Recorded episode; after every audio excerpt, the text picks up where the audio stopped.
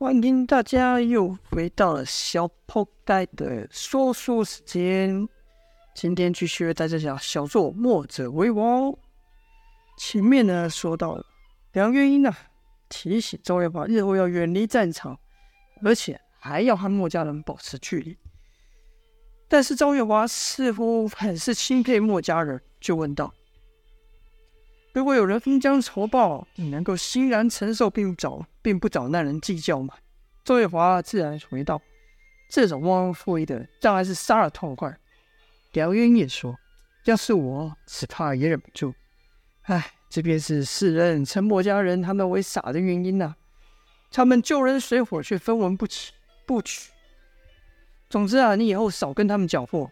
娘，这是为你好。”赵月华还说：“可是他师弟就是墨家人，我们是朋友，他要有难，我当然要出手帮忙。”梁月英说。墨家人都身怀绝技，要是碰上了连他们都解决不了的问题，你去了又能帮得了什么忙呢？赵月华撅嘴不说话。可这时赵天烈却夸道：“你跟着那小子上战场，还能全身而退，不容易啊！”赵月华就将那日之事、战场上的事又说了一遍，说自己一行人如何被敌人团团包围，姚建军又如何保护着他，杀出重围，让他先跑。然后又如何？又和童风杀回来，将姚建先给团团在重兵之中救了出来。听得赵天烈胸口一股热血也被牵动，忍不住道了声：“好家伙！”梁月英则是瞪了一眼赵天烈，心想：“你这样子，我刚说的话不都白费了吗？”就看赵天烈兴趣一起呀、细问这个当时的经过。周月华这是大说特说一番，赵天念一边听一边说。这小子居然能让你舍身相救，嗯，福气不浅嘛。周月华听后不禁脸上一红，结结巴巴的说道：“我、我、我那是……”没等赵月华说完，赵天念又说：“他在危急之际还想着让你先脱身而走，倒也是个汉子。”见赵天烈把话带过去了，赵月华就说道：“嗯，那又怎样？我后来也回去救了他，我们俩算扯平了。如此呢？”一行人是说说笑笑的回到了九黎。当天晚上大开筵宴，一来庆祝赵月华平安归来，二来庆祝九黎把四大世家打倒，威震武林。众人吃吃喝喝，好不开心。赵月华是这场宴会的主角，当然一直有人跟他搭讪，问这问那的，让他一时抽不开身。而姚建勋在九黎在上，可就没什么人认识他了。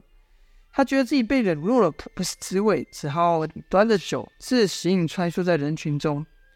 诶，让他看到一个熟悉的身影，这人一头黑发，面容俊俏，正是当日出手相救与帮助姚建轩的人脱离殷万清手中的这位叶流星叶大哥。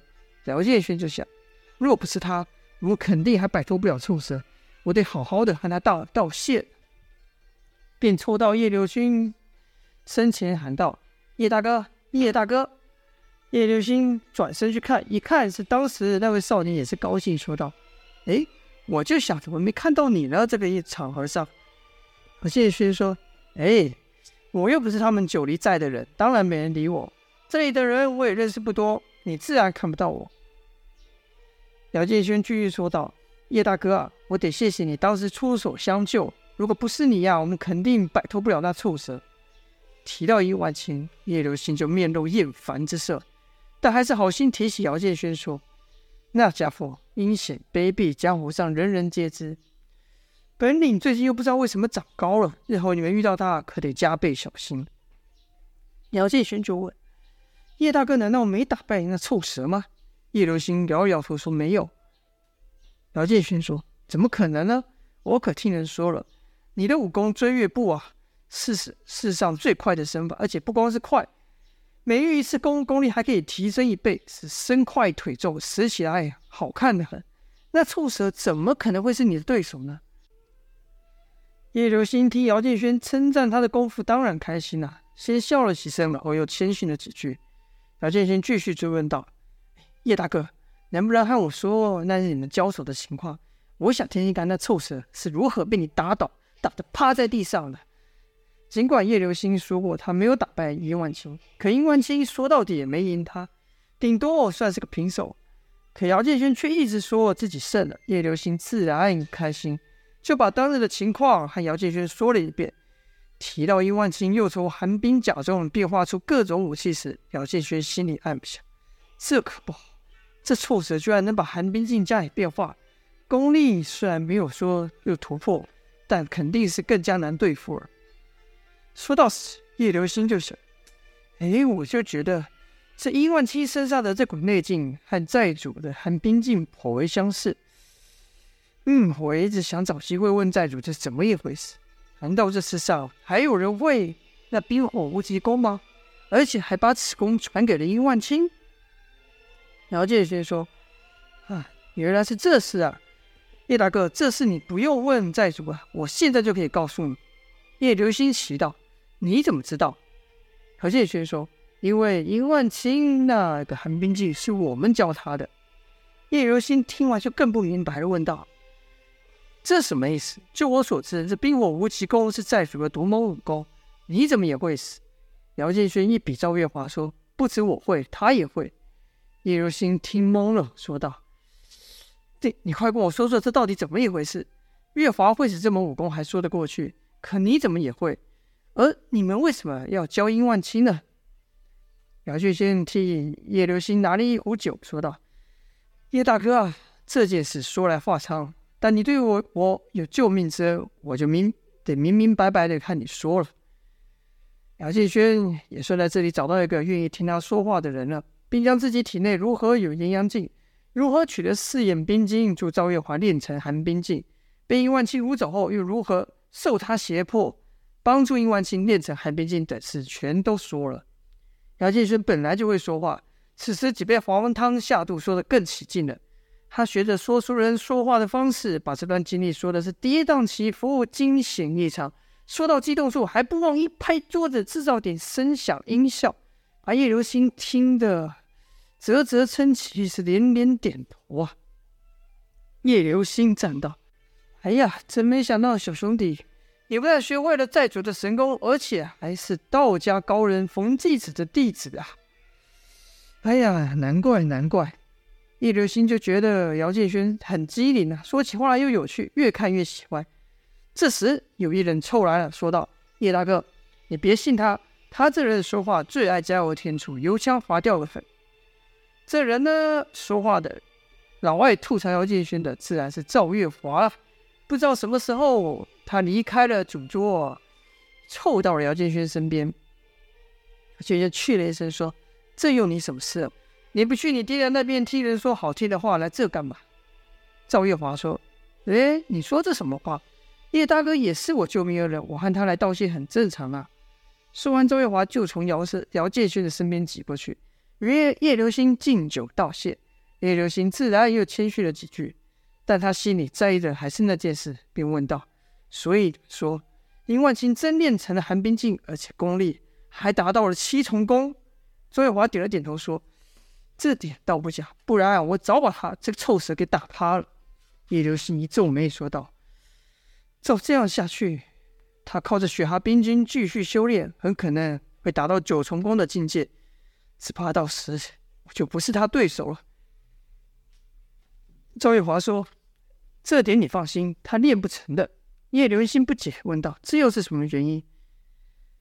姚建轩此时把赵月王往旁一挤，抢着说道：“我说你别打岔，这段我还没来得及跟叶大哥说呢。事情是这样、这样、这样的。”说着，姚建轩又把如何在洞穴中脱离而出，如何又遇到殷万七的师兄殷万白，而后雪蛤冰晶被殷万白吃掉，他们又如何爬出地洞一事说了。叶流星这才把整件事情串起来，说道：“原来还有这么一段，这殷万七也真是心狠手辣。你们两人以后行走江湖可得小心了。像殷万七这种人，江湖上多得很啊。”赵耀华说：“哼，我才不怕呢。”姚建勋则说：“他的武功再厉害，打不到人有什么用呢？我若学会叶大哥的追月步，哼，他连我的背影都看不到。不是有一句话叫什么什么成？”叶流星接着说道：“你是想说望尘莫及吧？姚建轩笑道：“对对对，就是这个。我只要学会了叶大哥的几招，那臭蛇便算练到了九九八十一重功，又能怎样？还不是望尘莫及呀、！”叶流星此时喝了酒，听得也开心，就说道：“好，那我就教你几招吧。”姚建勋赶忙举酒说道：“多谢大哥。”叶流星说：“哎，别谢我，你是道家前辈冯前冯继子前辈的高徒，我这点本事你学去后，还怕冯继冯前辈看了会笑话呢。”姚建勋说：“绝对不会，绝对不会，你这身法，我看我师父都不会。”叶流星听完后更是开心，口中却说：“你这话说的就太超过了。”冯前辈已经属于武林中的传说，我这点本领在他眼里看来根本不值一赛。话是这么说，可叶流星的表情是得意的，毕竟他对自己的追月步很有信心。虽说叶流星没有看过冯继子的身法，但他自恃这门轻功独步武林，连赵天烈的阴风阴风身法也不见得追得上自己，便想：论真功夫的话，我肯定不是冯前辈的高对手。但要单论轻功，我想我也不至于太差。姚建轩这时乘胜追击问道：“这么说，叶大哥是答应了？”叶流星笑道：“哼，传你几招有什么？又有什么要紧？说不定还能借由你请冯前辈指点一番，让我功力更上一层呢。”姚建轩立刻说道：“小弟在此多谢大哥了。”叶流星摆了摆手说：“不必不必，咱们只是以武交友，不用那么客气。”传你几招，是为了让你这几声大哥不白叫啊！这时，姚继勋突然说道：“大哥，你不觉得今晚的月亮特别圆吗？”说到此，哎，叶流星、赵月华不禁同时抬头。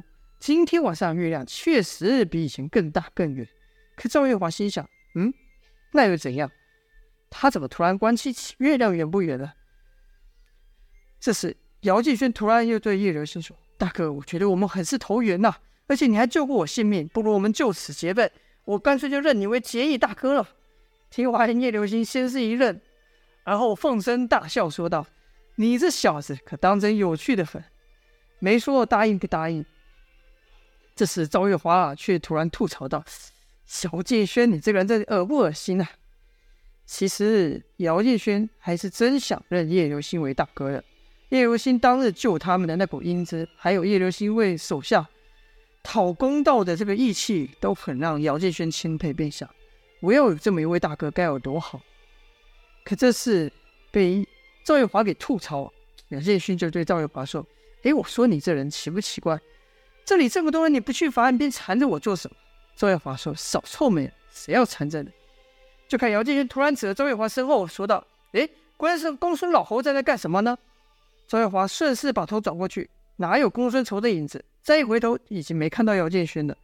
赵月华气得大骂道：“幼稚！姚建勋，你这人真是幼稚到极点！”边骂边走，还去找姚建勋算账。赵月华前脚刚走，姚建勋就从桌下钻了出来，嘿，对叶流叶流星笑道：“叶大哥，你说他这人烦不烦？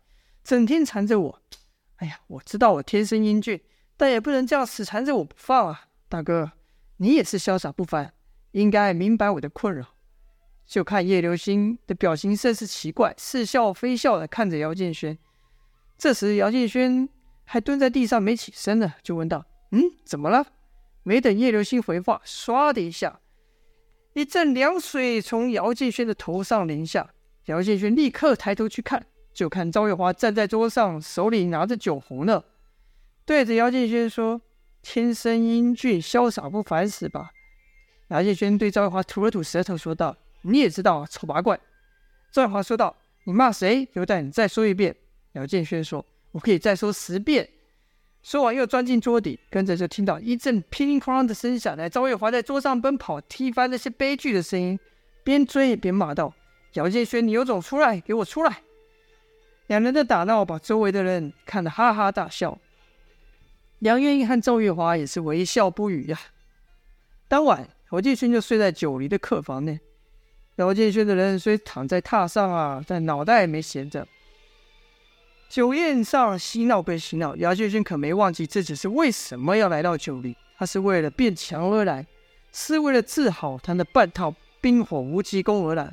姚建勋想，这九黎寨上高手如云，叶大哥就是一个。另外那个叫什么九黎四柱的武功肯定也不凡。既然来了，我可不能空手而回。有什么好功夫，我就全学去了。到时我想不成为绝世高手，天下第一也难哦。想着想着，姚建勋就睡着了。睡梦中，他看到自己，应该说他梦到自己身穿白鹤相间的衣服，急速奔走着，模样甚是轻松潇洒。一挥手就打出阴阳镜，把一块大石给融了。再一挥手，洒出一股寒气，跟着长啸一声，甚至拔空而起，半空中连踢数脚，每脚都劲力惊人呐、而且夹带着寒冰与炎阳两力。而后双缰朝下俯身而冲，砰的一声巨响，沙石飞扬。这些沙石却进不到姚建轩三丈，好似姚建轩的身旁有无形的气劲屏障一样。姚建轩得意的哈哈大笑，很满意自己的武功啊。而后使出了自创的无用腿法，踢着踢着，姚突然感觉到哎不踏实，直直的坠了下去，好像踏不着地一般。跟着就听咚的一声响，姚建轩感到一阵头痛。原来是从床上滚到了地上啊！好了，这就是本章的内容了。究竟姚建轩能不能在这里治好他的内伤，练就一身奇功呢？就请各位继续收听下去啦！感谢大家的支持，今天先这样，下播。